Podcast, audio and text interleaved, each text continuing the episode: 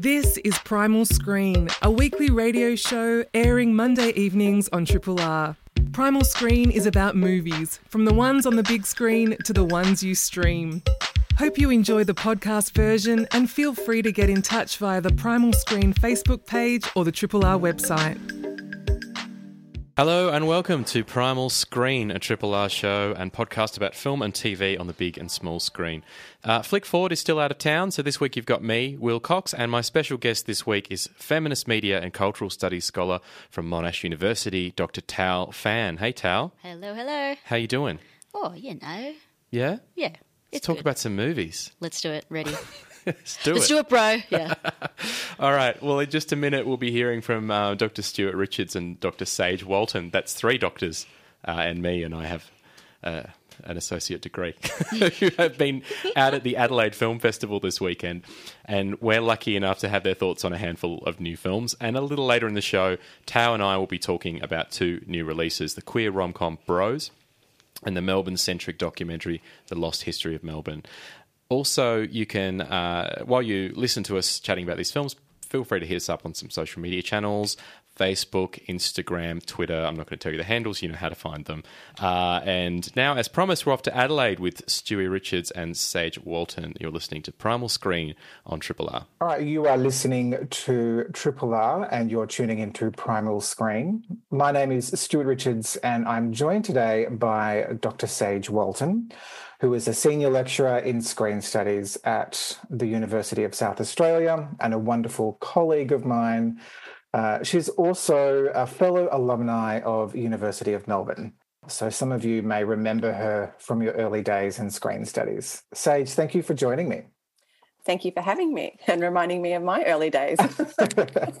so we are in the midst of the Adelaide Film Festival. We are currently on day six what day, day five. What day is it? Yeah. it's all blurring now. Um, but we are really excited to share with all of the listeners the wonderful films that we have been seeing uh, and to talk about our love of the Adelaide Film Festival. Um, the festival is now uh, an annual event. Previously, it was biannual. And uh, our previous festival was in 2020, where we were one of the very few film festivals in the world to be able to deliver a festival to live audiences, which attracted significant international attention and interest. Despite the global pandemic, the 2020 edition um, had a 23% growth in sales, uh, and it included 26 world premieres, 32 Australian premieres, 50% female directors, and over 200 screenings. Another significant aspect of the Adelaide Film Festival, which is worth talking about, is the investment fund. And that has uh, seen seed and premiere uh, some of the most significant Australian films of the last 20 years. And I was looking at the list of films that have received support from the investment fund, and it's quite extensive. I won't read the entire list out because we'll be here a while, but some of the films the investment fund has supported includes My Name is Gulpilil, Animals, Top End Wedding, The Nightingale, Cargo, Sweet Country, Ali's Wedding, Girl Asleep, Spear, 52 Tuesdays, Charlie's Country, Snowtown, Samson and Delilah, Home Song Stories, and Ten Canoes, just to name a few. Saige, why is the investment funds so significant? Um, I think it's an unusual uh, model of funding. Um, it'll be interesting to see um, now that the festival is annual, um, what what kind of titles continue to come out of the festival. Like as you as you've um, listed those titles there, that's kind of incredible uh, in terms of the history of Australian cinema. The fund itself, I believe, dates back to two thousand and three. Um, so this idea of a festival not just as an exhibition site or a premiere site, but also being an active financial investor in and producer of Australian contents, I think is a really kind of important model in the in the particularly in the contemporary kind of screen age.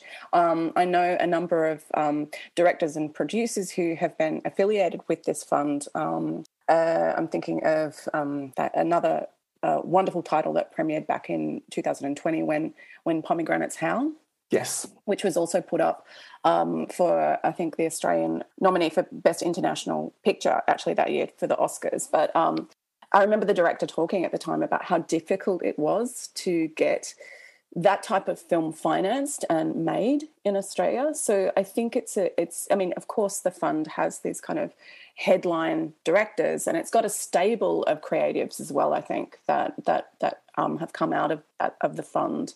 But I think um, yeah it, it's kind of quality indicator, I guess. Mm. And and um, the Adelaide Film Festival certainly had a long history of that. So I know that the MIFF Premiere Fund came after it. Is it 2009? Um, I'm, I'm sorry, it, it came shortly so, after it. yeah. Yeah.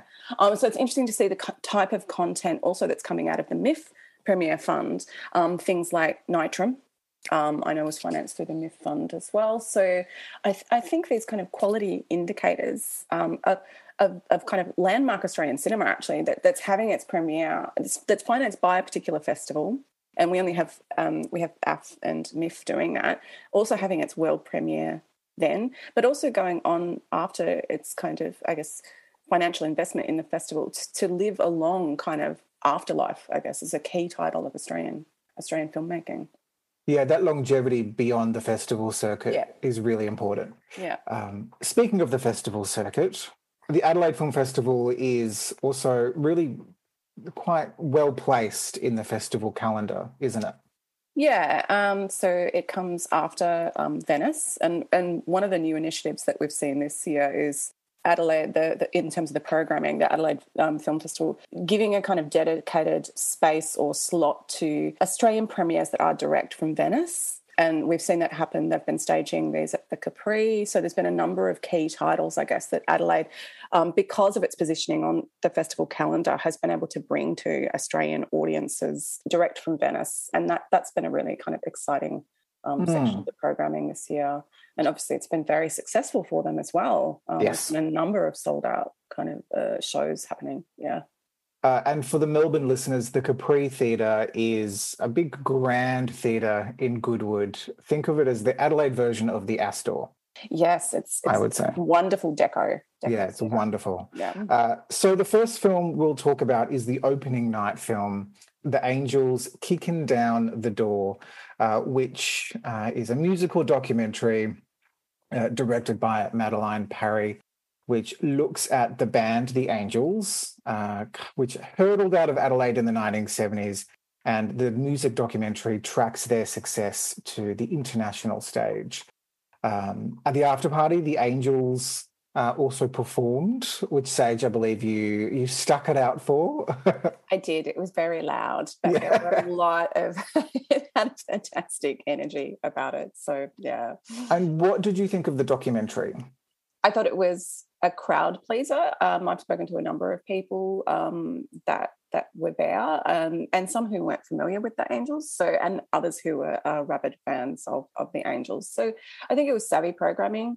It's Hmm. it, it was very much pitched as a popular kind of yeah, kicking down, what did they kick him down the door? Like you Kicking know, down the door. Adelaide, Adelaide film festivals, you know, or, or festivals are back and we're, we're kicking Yeah. down the door. And there wasn't kind of an incredible, um, I think, vibe to opening night, you know. So I think it was very much intended to be a popular crowd pleaser. I mean, it's it's also a local story. The Angels is very much a kind of, you know, it's an Adelaide band. But it- you know, I think the other thing about the Angels is that they were you know not just popular in Adelaide, popular kind of you know all over Australia and globally, and but they but that they just didn't quite make it on the international stage. You know, despite having this kind of incredible following um, and being huge on the Australian pub pub rock scene, but um, just not quite quite getting there. And I guess that's a lot of what the the, the doco is about too, tracking that moment in time in which these pub rock bands are huge, right? But um, they're not.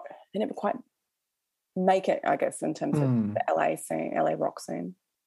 There's The, uh, music fans out there that'll have eaten Yeah. for saying that. no, but the documentary does explore that, where you know they kick down the door, but they may not have gone through it. They open the door for other bands to follow. Yeah. it is quite a sad documentary in parts as well because it it, it tracks this kind of breakdown in the the friendships of the bandmates as well, particularly the two brothers and how they had a falling out. Mm. Um, I did find that, that, that sometimes there were some really juicy uh, moments that could have gone further. Uh, you know, the, Yeah. the the discussion on um, was it like alcohol fueled violence at the shows, the roles of the wives and partners. They're very Um, much in the background. Yeah, and I think there were a few moments where I just go down that avenue just for a few uh, moments just to explore that, and I find it glossed over that, which I think makes sense because it is a crowd pleasing documentary. it Um, felt to me like something that might might potentially. I mean, um, know the, the the director is it? She had previously done. Is it um, Nanette for, for Netflix? It, it felt very much like a, a Netflix type music music doco. It didn't for me get into, I guess, some of the the darker stories. Um, I mean, yes, the, the band members fell out. There, there's the suggestions of kind of alcohol abuse, and of course, the kind of fact that Doc is no longer with us, but Mm. was so central to those those those um, pivotal years for the Angels on the kind of Aussie rock scene. But yeah, it, it, it did feel like this will this will probably be, end up on Netflix. That was my my impression of it. But I enjoyed it. I enjoyed, Yeah. um, you know, got into the music. It, uh, it's kind of it's very skillfully put together as well because a lot It of is. that content from back then, because it was shot filmed pre pre digital, you know, and, and was in kind of um, pub bar rooms and stuff. You know, it would have been really difficult to, to Mm. find that kind of archival material. So the fact that they were able to piece together something that was gritty but still quite polished looking, you know, and basically by going back to performances on things like Countdown, yeah, yeah. you know, yeah. The performance footage is incredible. Um, another film that I saw, which has been getting a lot of attention uh, in the press, because one of the stars uh, is Michael Grandage's My Policeman, which uh, is uh, based on the 2012 novel by Bethan Roberts. Uh, and it stars Emma Corrin, Linus Roache, Gina McKee, and of course, Harry Styles. Uh, this is a love triangle film where uh, a, a gay policeman, Tom, uh, marries a school teacher, Marion, played by uh, Emma Corrin, um, and he develops this affair with Patrick, played by the incredible Linus Roache. The film uh, is a mix, it kind of jumps between uh, the, the 60s, sorry, the, the 50s and the 90s, uh, with these three characters played by um, sort of older versions, including Gina McKee, who's incredible. Rupert Everett also uh, features, and it jumps between these two timelines. It is a really well made film. Uh, the cinematography is really stunning. Um, there's a real emphasis on hands throughout the film, as it kind of, you know, the touch is really important. Harry Styles um, is capable, I would say, in his performance, but when he's surrounded by such strong performers with Emma Corrin and Linus Roache, it, it doesn't really stack up uh, with the other performances. Though I will say the sex scenes really go there. I was quite shocked at how um, intense those sex scenes were with with Harry Styles. So that's something to look out for. um, This- that was definitely a sold out session. Yeah. it was a sold out session and it had a mix of a lot of gay men and then a lot of One Direction fans. and 100% giggling through some of the scenes. Uh, Saige, what was another film that you saw? Well, uh, my favourite one that I have seen so far, which was one of the kind of um, presentations at the, the Capri Theatre, and I think that Harry Styles film was also, is um, The Banshees of Ish, Ishnarin. I hope I'm saying that correctly. Ishirin. the Banshees of Ishirin. Yes. Um, which has actually been my, my um, what, I think it will be one of my favourite films this year. It is um, an incredible, it, I believe it's getting a, a general release, but not until November. So, um, an Irish film set in 1923 against the backdrop of the Irish Civil War. Uh, it centres on two two friends played by Brendan Gleeson and Colin Farrell. And one day, uh, the uh, Gleeson character down the pub on the island says to his friend, "I just I don't want to see you anymore. I don't want to talk to you. You know, I, I don't want to be your friend. I don't like you anymore." And so this very kind of um, incredible story um, begins to unfold against this beautiful Irish landscape with the backdrop of the Civil War kind of behind this male friendship um, and and the, the town. Um, there's a lot I don't want to give away in terms of spoilers. So Yeah. um, this is um, Martin McDonagh, Yeah. yeah, who's the director of In Bruges and Three Billboards Outside Missouri. Um, I think this is the best thing he's ever done, and I know that Wow. there's a lot of cult followers Yeah. of that director. It's it's it's incredible. It's a very um, it's a very sad film. Actually, I, I went into it expecting it to be Irish comedy, and it is. It's it's it is very funny, but it's it's very dark. It's very darkly funny. yeah. Um, Uh, the next film, which we both saw at the wonderful Capri Theatre, was the Australian premiere of Tar, a psychological drama written and directed by Todd Field, starring none other than Cate Blanchett, who was in attendance, uh, Noémie Merlant from the um, Portrait of a Lady on Fire, Nina Hoss, um, and Mark Strong. The uh, the film explores Lydia Tár, who is the greatest living composer and the first female chief conductor of the Berlin Philharmonic.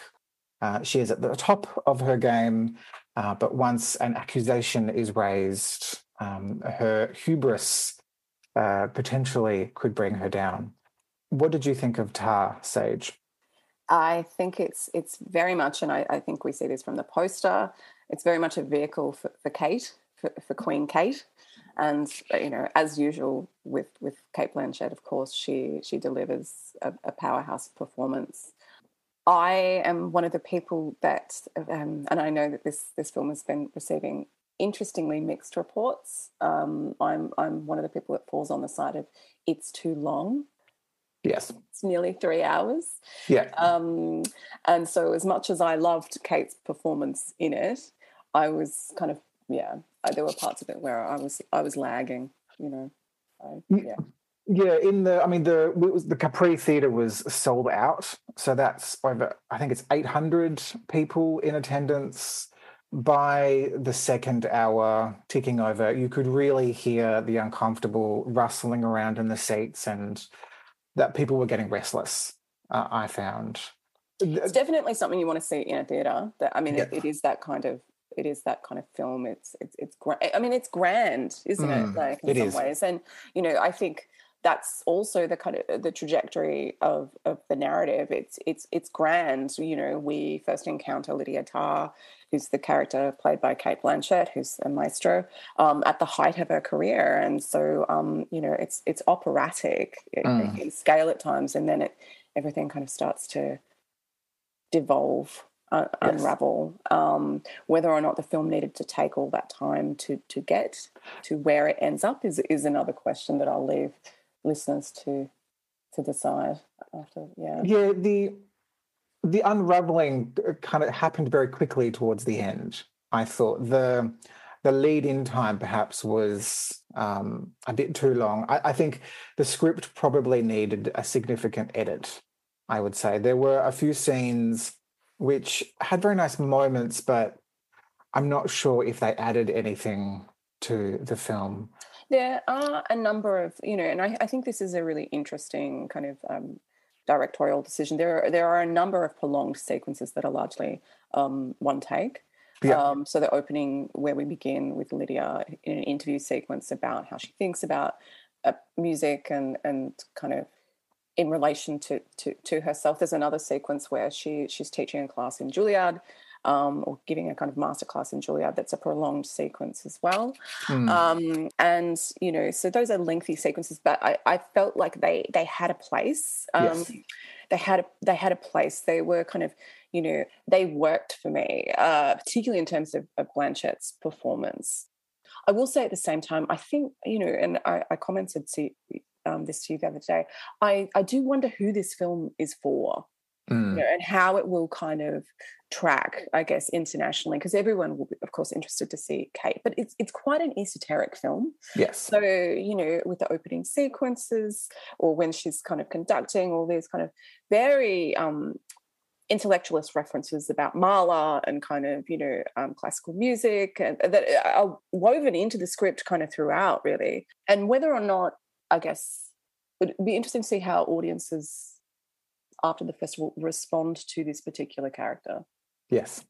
I will confess that I thought Lydia Tár was a real person. and in the Uber on the way home, I was Googling the real Lydia Tár, only to find out there's no real Lydia Tár, which interestingly, I think is a big part of the hype of the film because in a lot of the promotional material and how the film is spoken about, they do try to portray Lydia Tár as this real person. Yeah. Um, and I, I note in um, that there's the use of a scream in the woods in one sequence, and the actual audio footage is from the Blair Witch Project, which I thought was an interesting choice because the build up to that film was the Blair Witch is real. And I think they're doing a similar thing here where Lydia Tár is real um, and they're trying to kind of fool the audience in a way. That's my theory. It's a it's a very the other thing that I, um, I was struck by is it's a very cool film.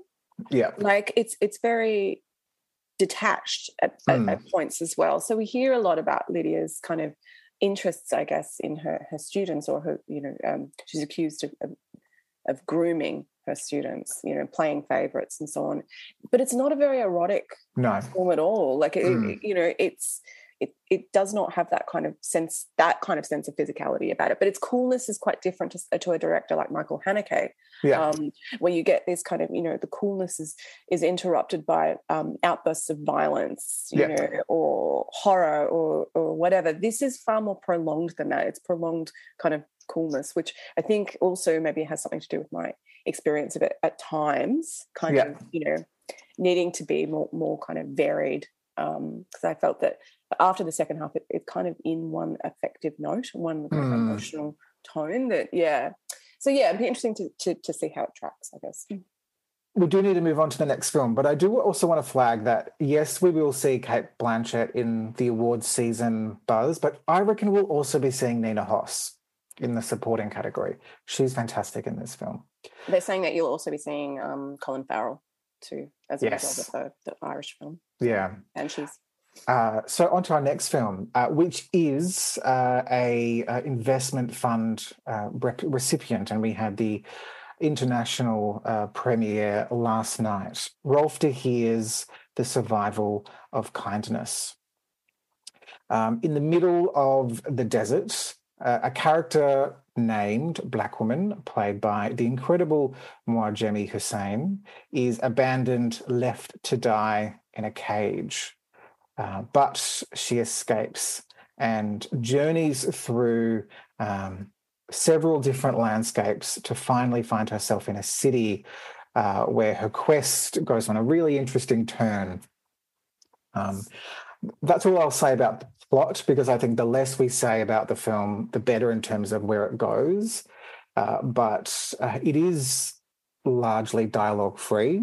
Um, towards the end, we get lots of lines of dialogue in other languages that are not captioned or translated. Um, so it's largely through the expressive gestures of the performers on screen that we have to follow what's happening. Did you like the survival of kindness? Now that we've had to, we've had the night to dwell on it. I'm still processing it. Actually, mm. I think it's an incredible film, um, and I'm, you know, all power to Rolf de Heer because that would have been a really diff. I mean, with and also I guess it speaks to the importance of Australian film festivals, doesn't it? And the kind yes. of films that are coming out of something like the AFF Investment Fund because I'm trying to imagine pitching this film to you know, yeah. um, and you know the um, the fact that it's it's virtually without dialogue, it's you know almost experimental in particular moments, and but it's such a powerful social and political commentary um, about race, about kind of humanity, um, mm. about finding a kind of um, empathy across kind of um, across people. Um, yeah, I, I, I just thought it was amazing. The world building that happens in the film is really something else, and that's something that I'm still processing as well, where we begin and we have these expectations and assumptions in terms of where we're at. And then as the narrative unfolds, we get all these little narrative clues about where we are and what's happening. And yeah, and I think uh, this is another amazing thing about this particular film. It trusts its audience. Like, it trusts its audience to kind of um, get their bearings um, eventually, you know, because I, I, was saying to you the other night, like, I, or last night, um, I, I, just had no coordinates for the first 15 minutes. Mm. You know, okay, I mean, there's a woman in the cage it, in in the desert and yeah we don't know why she's been put in a cage or we know we, we just stay with her for a good 15 minutes or so and watch her get out of the cage and then kind of you know all these other things start to unfold or be introduced mm. into the world of the film. And so at times I was like, am I in a science fiction film? Like I, I just had no kind of genre or kind of temporal or historic markers. It's like it takes place in a, an, an, atemporal mm. world. It could take place at any any particular historic period, and yet it also feels utterly contemporary in terms of what the, the story that's being told. Yeah. So it's it's a bold film. Like you know, it's a really special film. Really, really special. Uh, and you saw another uh, gut wrenching film, shall we say? Oh yes. So this was inter- international selection. This is this is a, a film called EO, um, which is a Polish Italian production. I think it also had its um, it premiered at Cannes, um, and it's the story of um, of a donkey um, EO or EOR. I'm not sure how we're, we're meant to pronounce it. It's one of the uh, one of the uh, titles that's been selected for. I think it's the Social Change Award. That is one of the awards given out by the Adelaide Film Festival for films that uh, films that further or make us think about social and environmental change. So, the story of EO. Um, we we begin with EO, who is a donkey attached to a, a circus, um, and he he works with his I guess the way I'd call it, his friend, who's another circus performer, and somehow the two of them, a female circus performer and Eo, are separated, and then we we journey with Eo um, through many difficult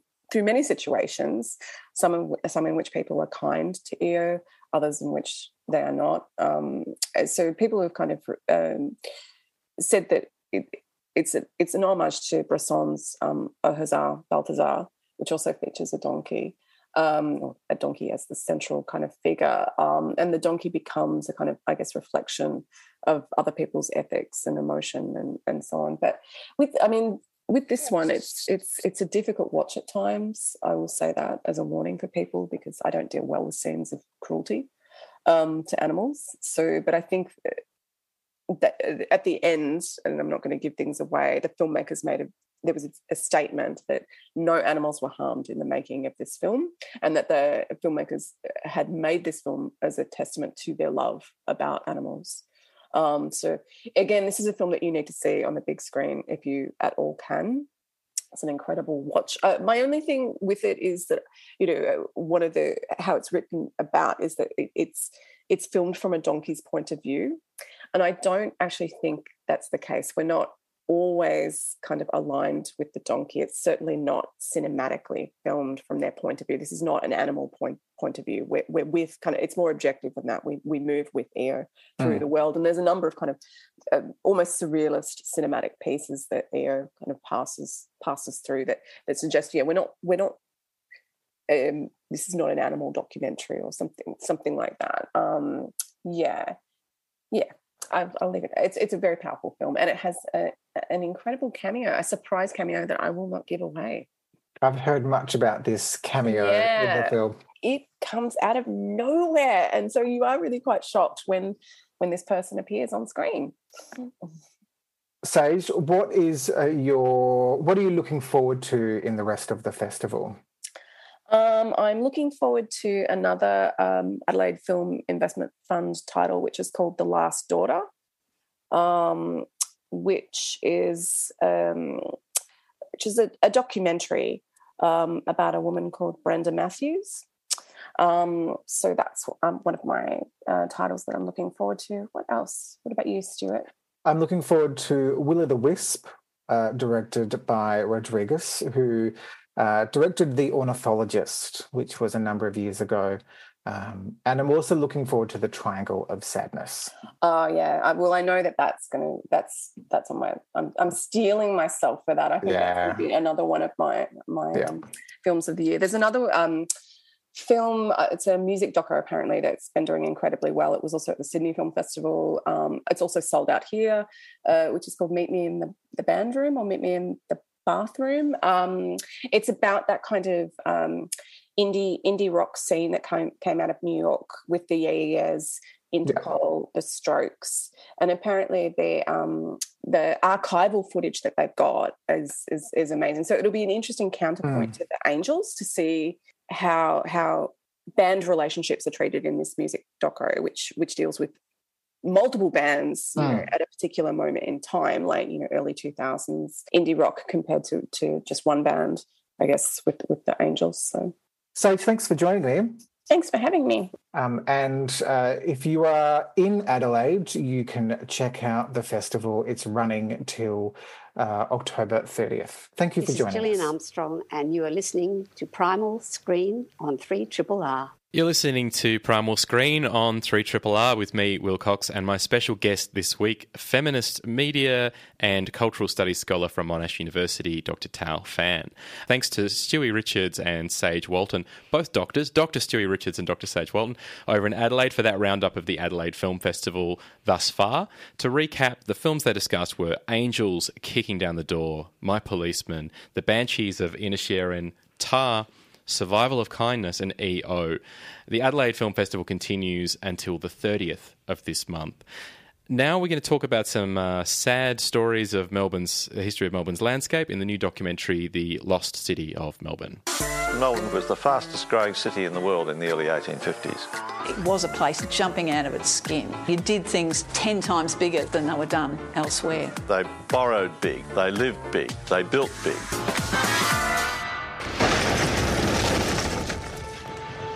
Melburnians as a whole suffered from cultural cringe. Melbourne wanted above all to be a modern city. And being modern meant having modern buildings. There was not much of a preservation movement at all. It was just vandalism. But Melbourne is so very close to absolute annihilation. It is so very nearly dull beyond belief. In the 19th and early 20th centuries, Melbourne was a beacon of uh, beautiful or gaudy, depending on how you look at it, Victorian architecture, from office buildings to theatres and eventually cinemas. Gold rush money translated to some truly spectacular buildings. But by the 1950s, they'd fallen out of fashion and the wrecking ball started knocking the teeth out of the city. Um, this documentary from director Gus Berger looks at everything we lost and everything we didn't. And Thao and I saw this together in a packed Sunday afternoon screening at the Thornbury Picture House, owned and operated by the director of this film, Gus Berger. Um, and we deliberately didn't talk about it, and I've, I'm sure we've got lots to say. Um, so, Thao, yeah, tell me what you think. Yeah, I mean, I really love these kinds of films. These sort of uh, a local writes a love letter to their city sort of films. I think they're so important and give sort of testimony of experiences of lives entangled in space and place and time. Um, it's about the history of Melbourne, but it more specifically, it's about the history of architecture in Melbourne, uh, architectures and cinemas and theatres specifically. But it's also about um, the birth, I suppose, of the heritage movement in Melbourne as well. Yes, which the film does cover uh, quite a lot, which makes it sound kind of dry, but it's clearly having an impact. I mean, it's a couple of months into the run. I think MIFF was when it was first uh, first shown. That was in August, and here we are in late October, and, uh, and it was a sold out session on a Sunday afternoon. Uh, noticeable gasps, I think, as some of the buildings were coming down. Yes, I mean, I always think sort of uh, showing a local story in a local place. I'm so glad to see people turn up for that. You know, if people don't show up for these kinds of films here, then you know where else are they going to show up? And I think it really, uh, so many. You could hear people as they were leaving the cinema giving their own little anecdotes and stories, like, "Oh, I've been there. I remember a show here." You know, lovely, lovely stories just like circulating around the place as we were walking out. Yeah, I mean, it's very much a a story for Melburnians, I wonder what a non Melburnian would make of it. I mean, we've both adopted Melbourne as our city, but we've both been here for about a decade. So, I mean, the emotional connection I have with some of these places is what drove my engagement with it. Yeah, yeah. Do you think that? What do you think? It had what sort of impact do you think it would have on somebody if they didn't really know these locations? Mm, hard to tell. I mean, I think it's just the, it never gets old the sort of novelty of seeing your city on screen. I mean, I'm, as I was watching, I thought of Death in Brunswick or Dogs in Space or We're Living on Dog Food. You know, you get such a kick Mm. seeing seeing places you recognise there. I really um, think the conversation on representation can go any way, but there is something like so magical about seeing yourself there and seeing places you know and love respected in that way. Or in a lot of cases, places that we don't recognise, because, Yes. for instance, in Brunswick, I mean, two uh, very beautiful looking cinemas that are no longer there, Mm. one of which was the Padua, which is the most extraordinary looking uh, cinema building, um, on par or better than anything we have remaining, that is now uh, the IGA. the Sydney I mean, it's a really IGA. good IGA. Yeah, it's a good like IGA. The cheese section is out of control. It's a good IGA if you need some cheese and you need to go to the deli. But I wish that I could have seen a film there. Yeah. Um, but that said, um, while we see these these beautiful buildings and um, we see uh, the wrecking ball going through them, and there were just gasps in the cinema, as I said, it's really quite balanced. Um, in that it, it, it says quite openly, especially about some of the things in the CBD. Look, these buildings were sitting here abandoned Mm. for decades. Mm. They were useless. Uh, they were effectively uh, they were impractical. They were um, impossible to turn a profit from. And you know, this is a this is a city, so they needed to go. Yeah, exactly. And I mean, it speaks to that part of the conversation when it comes to heritage. Like the, the, the value in something is not in its architectural features necessarily, it's in their use Mhm. by people uh, and, their, and people's love for them. And, Mm. you know, these. Th- these things go for a reason sometimes. I mean, as much as I loved this film, there is uh, a part of my brain that I, w- I was annoyed by lots of things as well. There were lots of niggling things that I couldn't let go of. What were they? Uh, so, I mean, it was a, quite a whitewashed history. Oh yeah, If you you know, uh, and I mean, it's about nostalgia, inherently Yeah. about nostalgia, and, and nostalgia is inherently a conservative concept. You know, Yeah. the grandeur and beauty of the Victorian era, like Uh-huh. being washed away by vulgar modernism, Mm. which is certainly one way to put it. But the Victorian era wasn't lovely for everyone, um, Yeah. and you know, it, it just reminds me of uh, the grandeur of the Gilded Age and how people hold that up as a, as a wonderful time for expansion and so on. But it was also a time of abject poverty um, and rapid inequality, and that was really not spoken to in this film. It was a really missed opportunity. The absolute non-acknowledgement of Indigenous history. Um, the non-acknowledgement of, of the role of ethnic communities in ethnic cinema Mm-hmm. one really striking moment for me was when they were sort of sadly looking at the demolition of one theatre. I can't remember its name, and then they cut to what it is now, and it's the Mid City um, Arcade, Mm-hmm. Which is a shame because what's currently in there is a Chinese cinema. Right, right. You know, uh, and and I I was sad to see that cut. Um, and I was sad to see the history of Chinatown not acknowledged. You know, the the longest Melbourne has the oldest Chinatown in the world. Yeah, that's true. That Chinatown didn't get a look in, did it? No, it well, it got one scene about opium dens. Uh, opium dens, yes, uh, including a shot of um, some Europeans in an opium den for a um, bit of novelty there. But uh, yeah, it did gloss over a lot. It glosses over a lot of the, um, for instance, it talks about the Little Lon district with some Mm. jaunty music in the background, saying, "Oh, it was pretty wild in there." Like, well, there's some fascinating history in there that we didn't get to. Wow, I mean that for sure. I mean they didn't talk about um, adult cinemas. Right. Okay, that's an interesting angle. Yeah, I mean uh, the longest continuing cinema in Melbourne is an adult cinema, the Crazy Horse Where's that? That's on Elizabeth Street. on Elizabeth Street. Yeah, right. Uh, and it's annoying because when I was reading up about it, um, one of the experts who has who really aggressively campaigned and advocated to save Crazy Horse, which I think they successfully did so, is one of the experts in the film, um, David Kildery. Right. Okay. So he's an advocate for cinemas. He's a cinema owner himself. Yes, yeah, he was a cinema owner slash uh, cinema historian. Right. Do you know what cinema he owns? Uh, I don't actually. No. I don't. Maybe he owns a crazy horse. I don't know. well, it's a shame that that didn't get a mention. I mean, I guess the focus on architecture. Yeah. Things like the mid city. I mean, on the face of it, because I didn't, I didn't make that connection about the Chinese cinema in the mid city. Um, so on the face of it, I saw a beautiful building that is now something of an eyesore of a building, and I guess that's on the preservation. Uh, it comes back to the preservation of facades, Yeah. which is far more of a common thing now, um, which just um, helps keep the city looking a little bit lively and less of a dive. Mm. Um, and up the road, uh, the metro, uh, which was the facade has been maintained, but the facade was arguably the least Mm. valuable thing uh, about that building.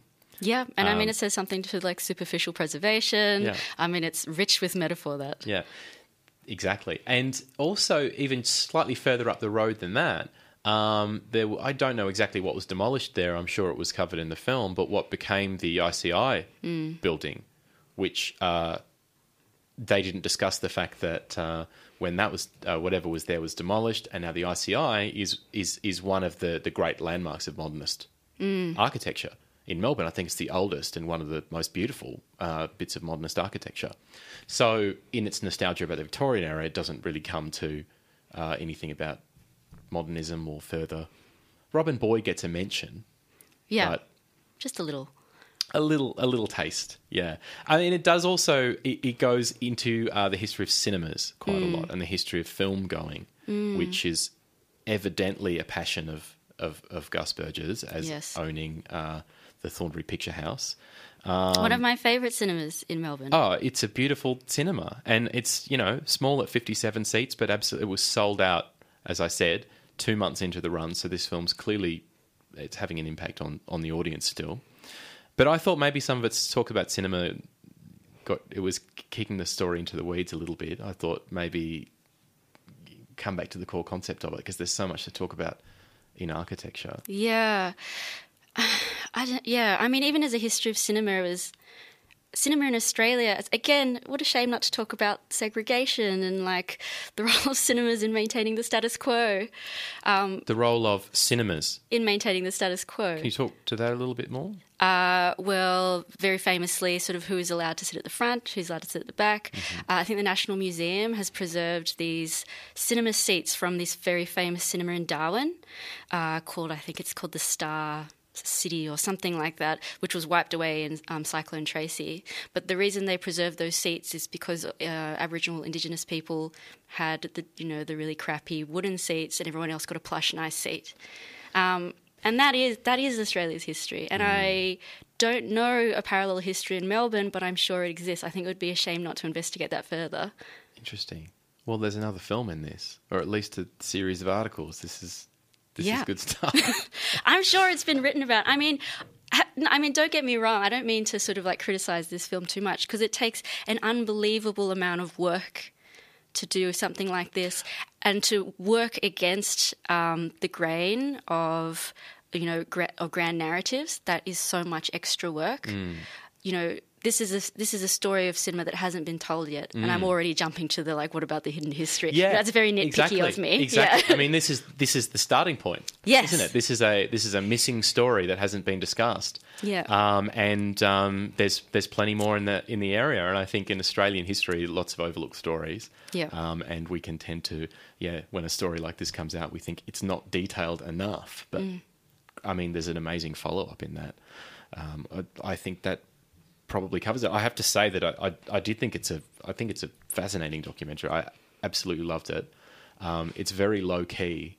Mm. Um, it's clearly a passion project, um, but absolutely worthwhile. And I should just say about the Thornbury Picture House as well. He talks a little bit about cinemas being demolished for petrol stations. The Thornbury Picture House is a petrol station, uh, one of Melbourne's first, I think, that has been reappropriated as a cinema, which is um, a nice little uh, a neat little package. a nice little historical corrective there. Yes. Um, the Lost City of Melbourne is on at the Thornbury Picture House and select other cinemas, including Palace and Nova across Melbourne.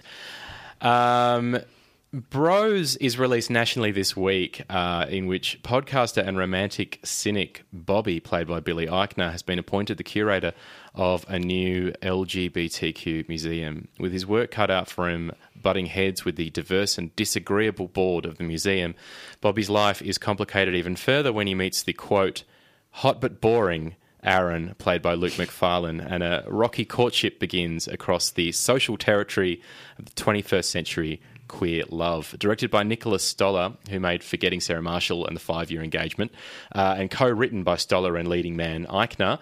Uh, Bros is a is an honest and uh, all queer cast uh, rom com, which is something of a first. But Thao, does it add up to something worthwhile? Do you think? Absolutely. What a lovely romp. I had a fun time. I had a great time. Yeah, yeah. And it was, I watched this uh, literally as soon as I got home from watching Lost City of Melbourne. And can I tell you, a more different film it couldn't have been. yeah, yeah. I'm glad we got that contrast in there. Yeah. Um, don't say we don't have range here. We got oh, range. yeah. Look, I mean, there's so many things that. Um, as I said, it's an all queer cast. Everyone, including the straight characters, are played by queer people, aside from a few cameos, um, which are pretty obvious. Uh, but uh, more trans and non binary people than I've ever seen on screen in Outside a mainstream of a drag race on, in a mainstream film. Yeah. Yep, more frankness about gay sex than I've ever seen Yes. in a mainstream film.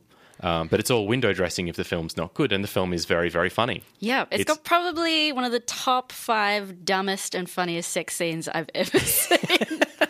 After Hot Shots, Hot Shots 2, what are Showgirls? Great. You girls. Oh wow, this is good company. Yeah, Dances with Wolves, funny. Funny sex scene. yeah, yeah, yeah, yeah. Okay. Do you feel though that as a rom com, because the genre isn't really what it was, like it's a bit of a Mm. throwback sometimes, and there's they even call that out with Bobby relaxing by watching You've Got Mail. Um, Yeah, yeah. it- so it is a bit of a throwback, but It's it's unbelievably self aware. yeah, yeah, yeah. So the cast are largely unknown as well, Yep. Which I think says a lot about the amount of roles for queer people. Yeah, I mean, it's so interesting that, uh, you know, because this film was considered a box office flop. Oh, yeah. Right? Yeah. Um, because it didn't do the traditional rom com thing, which is to like, you know, partner a up and coming person with like an, a big name Mm. um, to sort of get it out. But it's like it's the irony of trying to get a fully queer outcast Yeah. is that you don't have those Yeah. big names to necessarily call upon. Well, this formula I think was has been used before because this is a Judd Apatow production, Mm. and he has previously he a few years ago he made The Big Sick, um, which uses you know non-white cast, not entirely non-white, but it was doing the same thing where it was bringing in uh, so, uh, unknown cast Mhm. and. Um, uh, fleshing it out into a very, very commercial feeling film, Mm. and I think that was a hit. Yeah, Um, and Trainwreck he did as well. Oh yeah, absolutely. I mean, Amy Schumer has a bit more clout, perhaps. She got something. Yeah, although although box office clout, you know, like Yeah, yeah. Uh, she's recognisable. Whereas Eichner is fantastic, but he's he doesn't have much uh, name recognition. I had no idea who he was. Right. Well, I mean, he he's a, a late seasons character in Parks and Recreation, and he does a very funny YouTube show called Billy on the Street, where he just screams at people. It's fantastic. Um, but he said about this film that the straights just didn't come out for it. Is I Mm. think how he put it, um, and it has not been a box office success. But I have a feeling it's going to be around for a long time to come, um, and it'll pick up some life in streaming. Um, that's really had to race through bros there. I'm afraid that's all we've got time for. Um, so I'd like to thank our panel of doctors Dr. Thao Phan, Dr. Stewie Richards, Dr. Saige Walton. Um, you can listen back to the show within half an hour on uh, Triple R On Demand or check out the songs we played on the Primal Screen page at rrr.org.au right now. Um, you can subscribe to the Primal Screen podcast via iTunes or wherever you find your favourite podcasts. Uh, a huge thank you to Luke Lay for editing the Primal Screen podcast, Carl Chapman for pressing all the buttons in the studio tonight because I don't know what any of them do, and providing producing assistance. Um, and it's good night from us. Thanks for listening to Primal Screen, a weekly radio show airing Monday evenings on Triple R. Hope you've enjoyed the podcast version and feel free to get in touch via the Primal Screen Facebook page or the Triple R website.